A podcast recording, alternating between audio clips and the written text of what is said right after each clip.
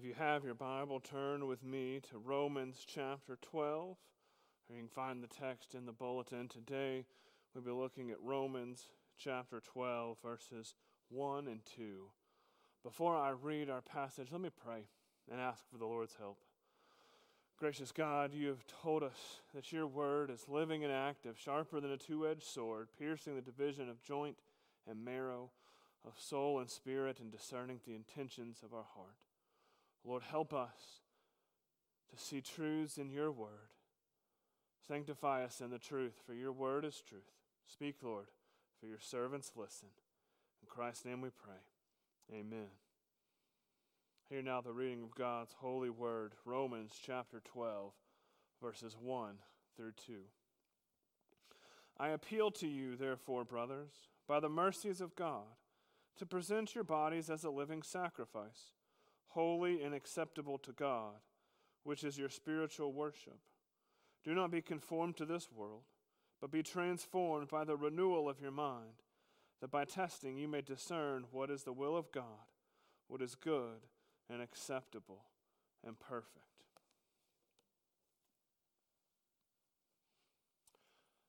So what?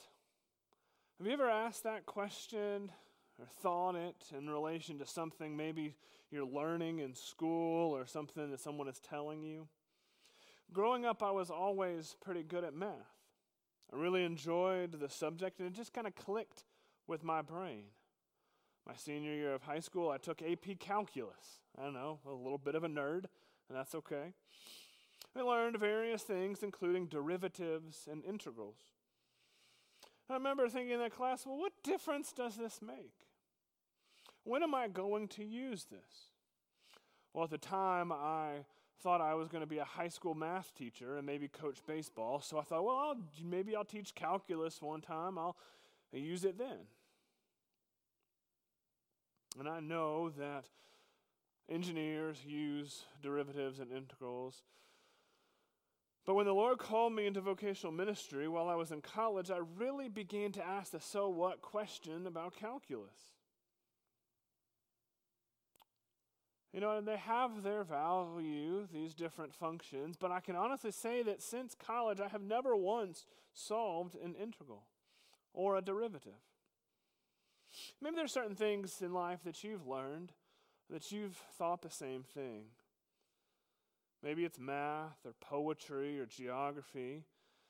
Yet, if you're a teacher, you know that everything that is taught, there should be some kind of reason for it. And the answer to the so what question is important. There's a reason why we learn certain things. In the passage before us, the Apostle Paul answers the so what question. If you aren't familiar with the structure of Romans, the first 11 chapters are packed full of theology. It's all about what we believe as Christians. And we can imagine the first readers of Romans getting this letter and getting to the end of chapter 11 and thinking, wow, this is a lot, but what impact does this have on me as a blacksmith or as whatever profession, profession they might be? And here in verses 1 and 2, Paul begins a several chapter answer to the so what question. In our passage, Paul, under the guidance of the Holy Spirit, tells us that the first 11 chapters of the book impact how we live. He calls the Christians in Rome to offer their bodies as a living sacrifice.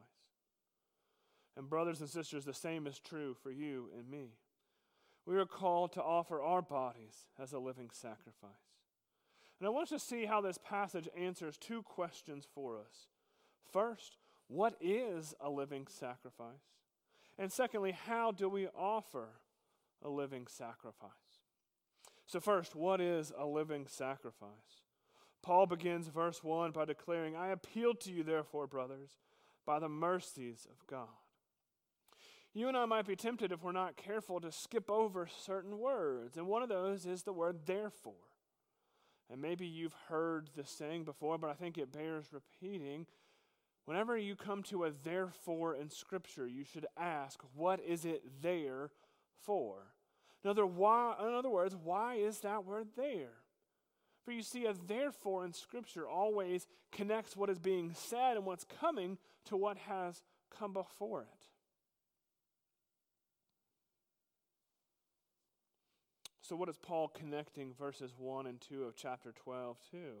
It's possible he's going back to the end of chapter 11, verses 33 to 36. That great doxology Oh, the depths of the riches of the wisdom and knowledge of God, how unsearchable are his ways. But it seems more likely that Paul has in mind the entirety of those first 11 chapters. Why? Well, those chapters are all about the gospel. Romans 1, verses 16 and 17 says, For I am not ashamed of the gospel, for it is the power of God for salvation to everyone who believes, to the Jew first and also to the Greek. For in it the righteousness of God is revealed from faith for faith. As it is written, the righteous shall live by faith. And then Paul goes on to show that everyone is a sinner in need of a Savior. After that, he lays out salvation, talking about things like justification, that we've been declared right with God, sanctification, that process of becoming more like Christ, and glorification, how one day we will be with God forever in the new heavens and the new earth. Friends, chapters 1 through 11 are all about the gospel the good news of the life, death, and resurrection of our Savior Jesus Christ, and the salvation that is found in Him alone.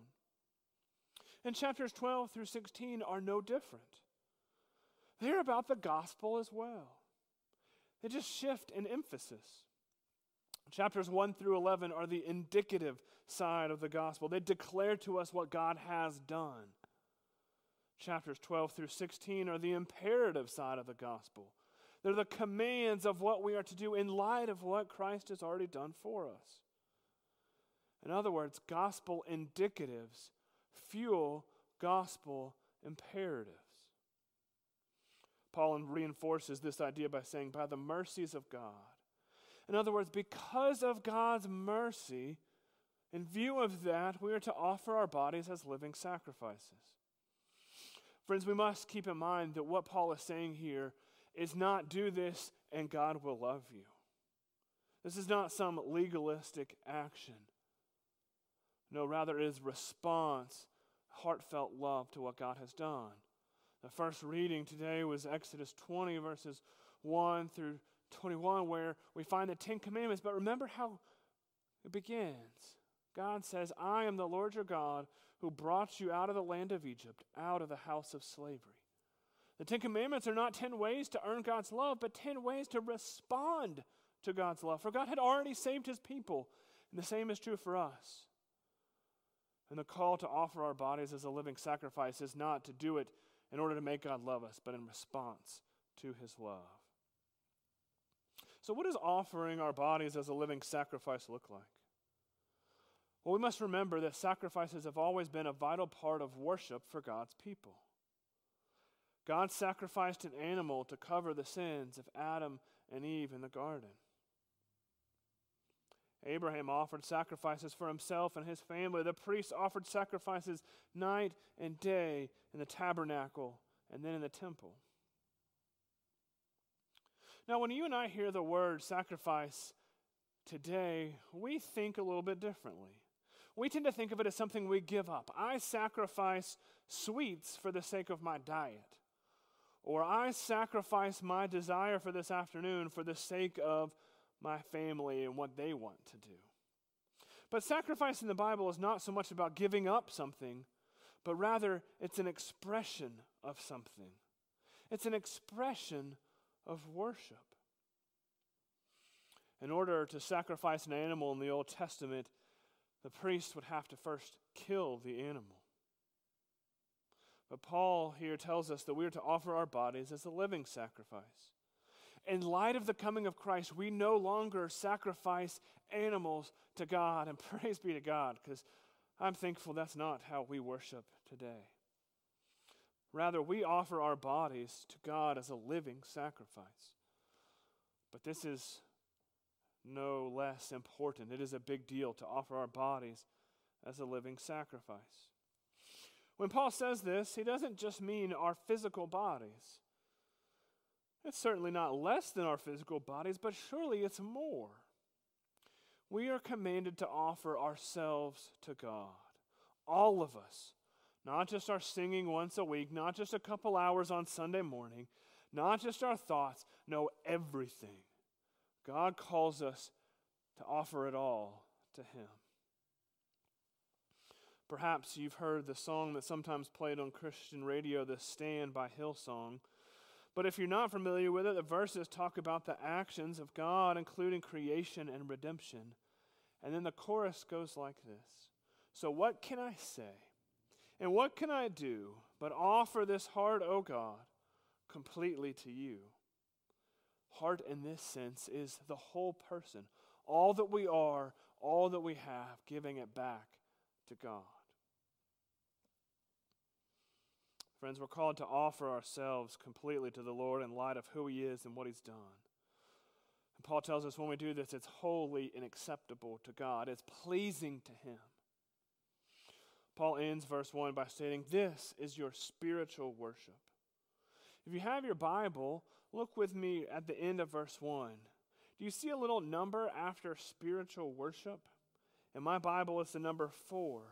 And dropping down to the footnotes, number four says, or rational service. The issue is that when you go from one language to another, it's hard to carry the whole sense of a word. And spiritual can also be translated rational or logical.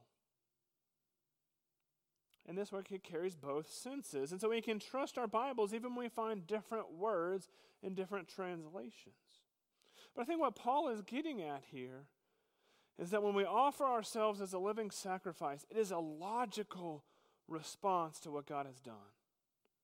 In other words, the only rational or only logical thing to do in light of what God has done is to give ourselves completely to Christ. Nothing else even makes sense. And while Paul can say this, a lost and unbelieving world does not get this at all. Perhaps you've heard the name R.C. Sproul. If you aren't familiar with him, he is a famous Presbyterian minister who died back in 2017. What you may not know about Sproul is what his life was like before he was called into pastoral ministry. His grandfather was R.C. Sproul, and his father was R.C. Sproul Jr., making the one that we know R.C. Sproul III. R.C. III's father died shortly before he decided to go to seminary. His dad was the president of a large corporate bankruptcy firm named R.C. Sproul and Sons. The Sproul that we know was heir to that very prosperous company. And all he had to do was get his CPA license, and the company was his. Sproul noted that when he announced he was going into pastoral ministry, many attorneys had bombarded him with one message Are you out of your mind? You are being handed a company that guarantees you prosperity. And you want to go into ministry? That doesn't make sense. They simply could not believe that he would turn down that kind of money, that kind of prestige, that kind of wealth to follow God. Offering our bodies as a living sacrifice to God doesn't make sense to the world. But God calls us to do it in response to what Christ has done. It's the only logical action. And this raises an important question Are you offering your whole self to God? Are you holding everything in open palm, saying, God, it's yours, and my life is yours? Do what you please. Are you holding on to some part of your life, thinking that somehow it's yours to keep?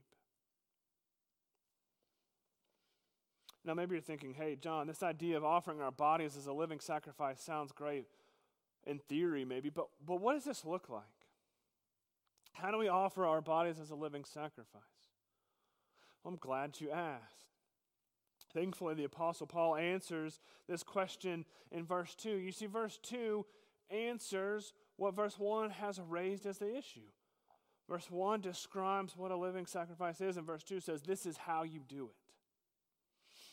So, verse 2 says, Do not be conformed to this world, but be transformed by the renewal of your mind, that by testing you may discern what is the will of God, what is good and acceptable and perfect. To offer our bodies as a living sacrifice means to avoid conformity and embrace transformation. So, first, we're to avoid conforming to this world. When Paul uses the term world, he's not talking about the physical earth that we see. He's not saying that we should avoid all contact with the world. Rather, he means that we should avoid the thinking of our age. We must not conform to the worldview of our day. What's the predominant worldview today? It's secularism. It's the belief that God is not real, or if He is, He's not concerned really about this world. It's the notion that we as humans are the highest authority, and we should live however we want. This world's all there is, so take what you can get and live however you want.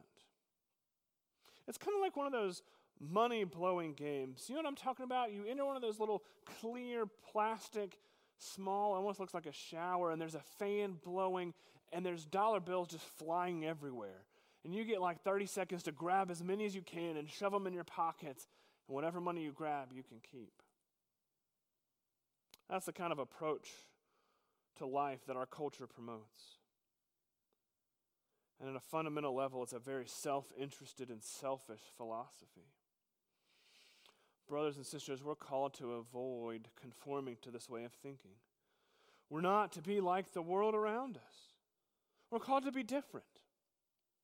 But what does that look like? A while back, I heard an interview with basketball player Bobby Jones on a podcast. Bobby Jones played under Dean Smith at the University of Chapel Hill.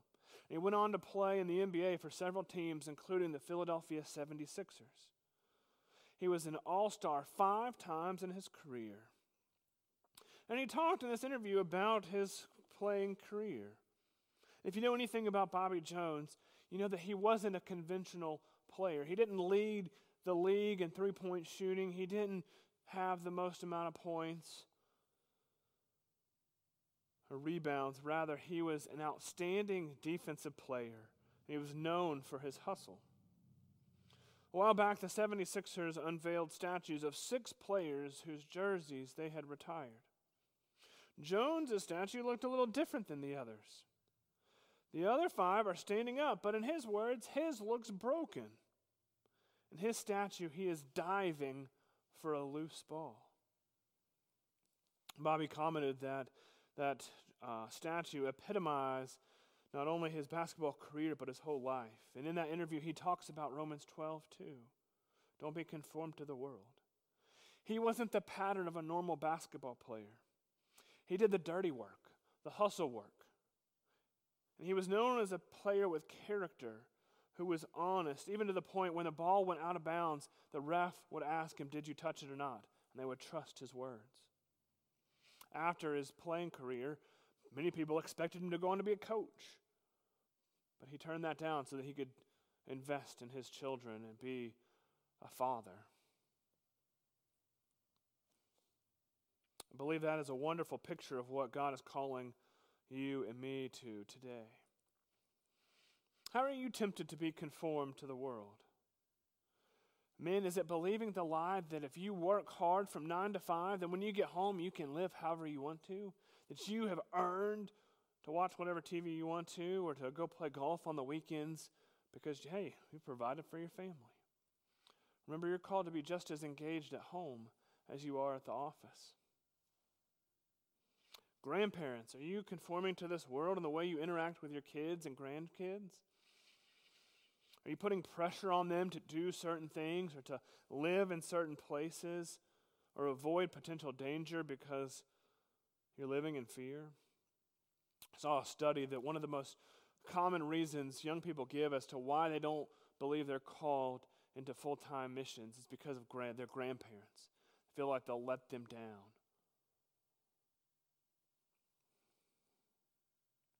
Pray that you will not conform to this world, but rather support your family in whatever calling the Lord has placed on them. Young people, how are you conforming to the world? It by falling for the American dream and wanting simply to make as much money as you can? Is it going with the flow of the crowd and trying to be popular? Doing things you know the Lord says you shouldn't do? I would encourage all of us to take time to reflect on how we are guilty of conforming to this world. Ask the Holy Spirit to show you your own heart, how you are conforming to the world. And then pray that God, by His grace, would give you the ability to put that to death. So we're called to avoid conforming to this world. That's the negative side of offering our bodies as a living sacrifice. And the positive side is to embrace transformation. Paul says we not, should, be, should not be conformed to this world, but be transformed by the renewal of our mind. This word transform or transformation is the same word from which we get a metamorphosis. And maybe that causes you to think about a butterfly. And that's, I think, a helpful image. What is a butterfly first? It's a caterpillar. And you look at a caterpillar, there's no way that can be a butterfly, but it enters the cocoon, and after a while, it comes out. It's a beautiful butterfly. In a similar way, you and I are to be transformed. And in one sense, we're transformed when we go from death to life when God saves us. But I don't think that's what Paul has in mind here because he says, be transformed by the renewal of your mind. That's ongoing transformation. Philippians 4 8, Paul says, Finally, brothers, whatever is true, whatever is honorable, whatever is just, whatever is pure, whatever is lovely, whatever is commendable, if there's any excellence, if anything is worthy of praise, think about these things. Brothers and sisters, God has given us a tool to renew our mind. It's not some mystical thing, it's not some code to crack. No, it's His Word. The ultimate place to find what we need to renew our mind is Holy Scripture. This is why we must be people of the Word. Psalm 119, 105 says, Your word is a lamp unto my feet and a light unto my path. Psalm 19, starting at verse 7, says, The law of the Lord is perfect, reviving the soul. The testimony of the Lord is sure, making wise the simple. More to be desired are they than gold, even much fine gold, sweeter also than honey and dripping of the honeycomb. The apostle Paul says in Colossians 3:16 that we're to let the word of Christ dwell in us richly. We need to soak in God's Word. We need our, we need our minds renewed in the Bible. But we don't always do this. Rather, we're often to kind of be content to just drift along and remain stagnant. I hear a lot of people tell me, you know, John, I don't feel like I'm growing as a Christian, but I'm certainly not getting worse. I'm kind of just stagnant. Friends, the problem with that is it, it doesn't work that way. Think about it like you get in a kayak into the Catawba River. If you get out and, and that water is flowing, it's a gentle, it's gradual, it's not rapids, it's not a really fast moving river. But if you paddle out into the middle, you don't stay in the same place. You, if you float, you float downstream. You don't float upstream. If you're going to go upstream, you got to paddle. You got to work hard. In a similar way, no one ever drifts towards God. We only drift away from Him. And so, if you're here this morning and you would describe your Christian life as stagnant, remember, you're not really stagnant. You're drifting away from God.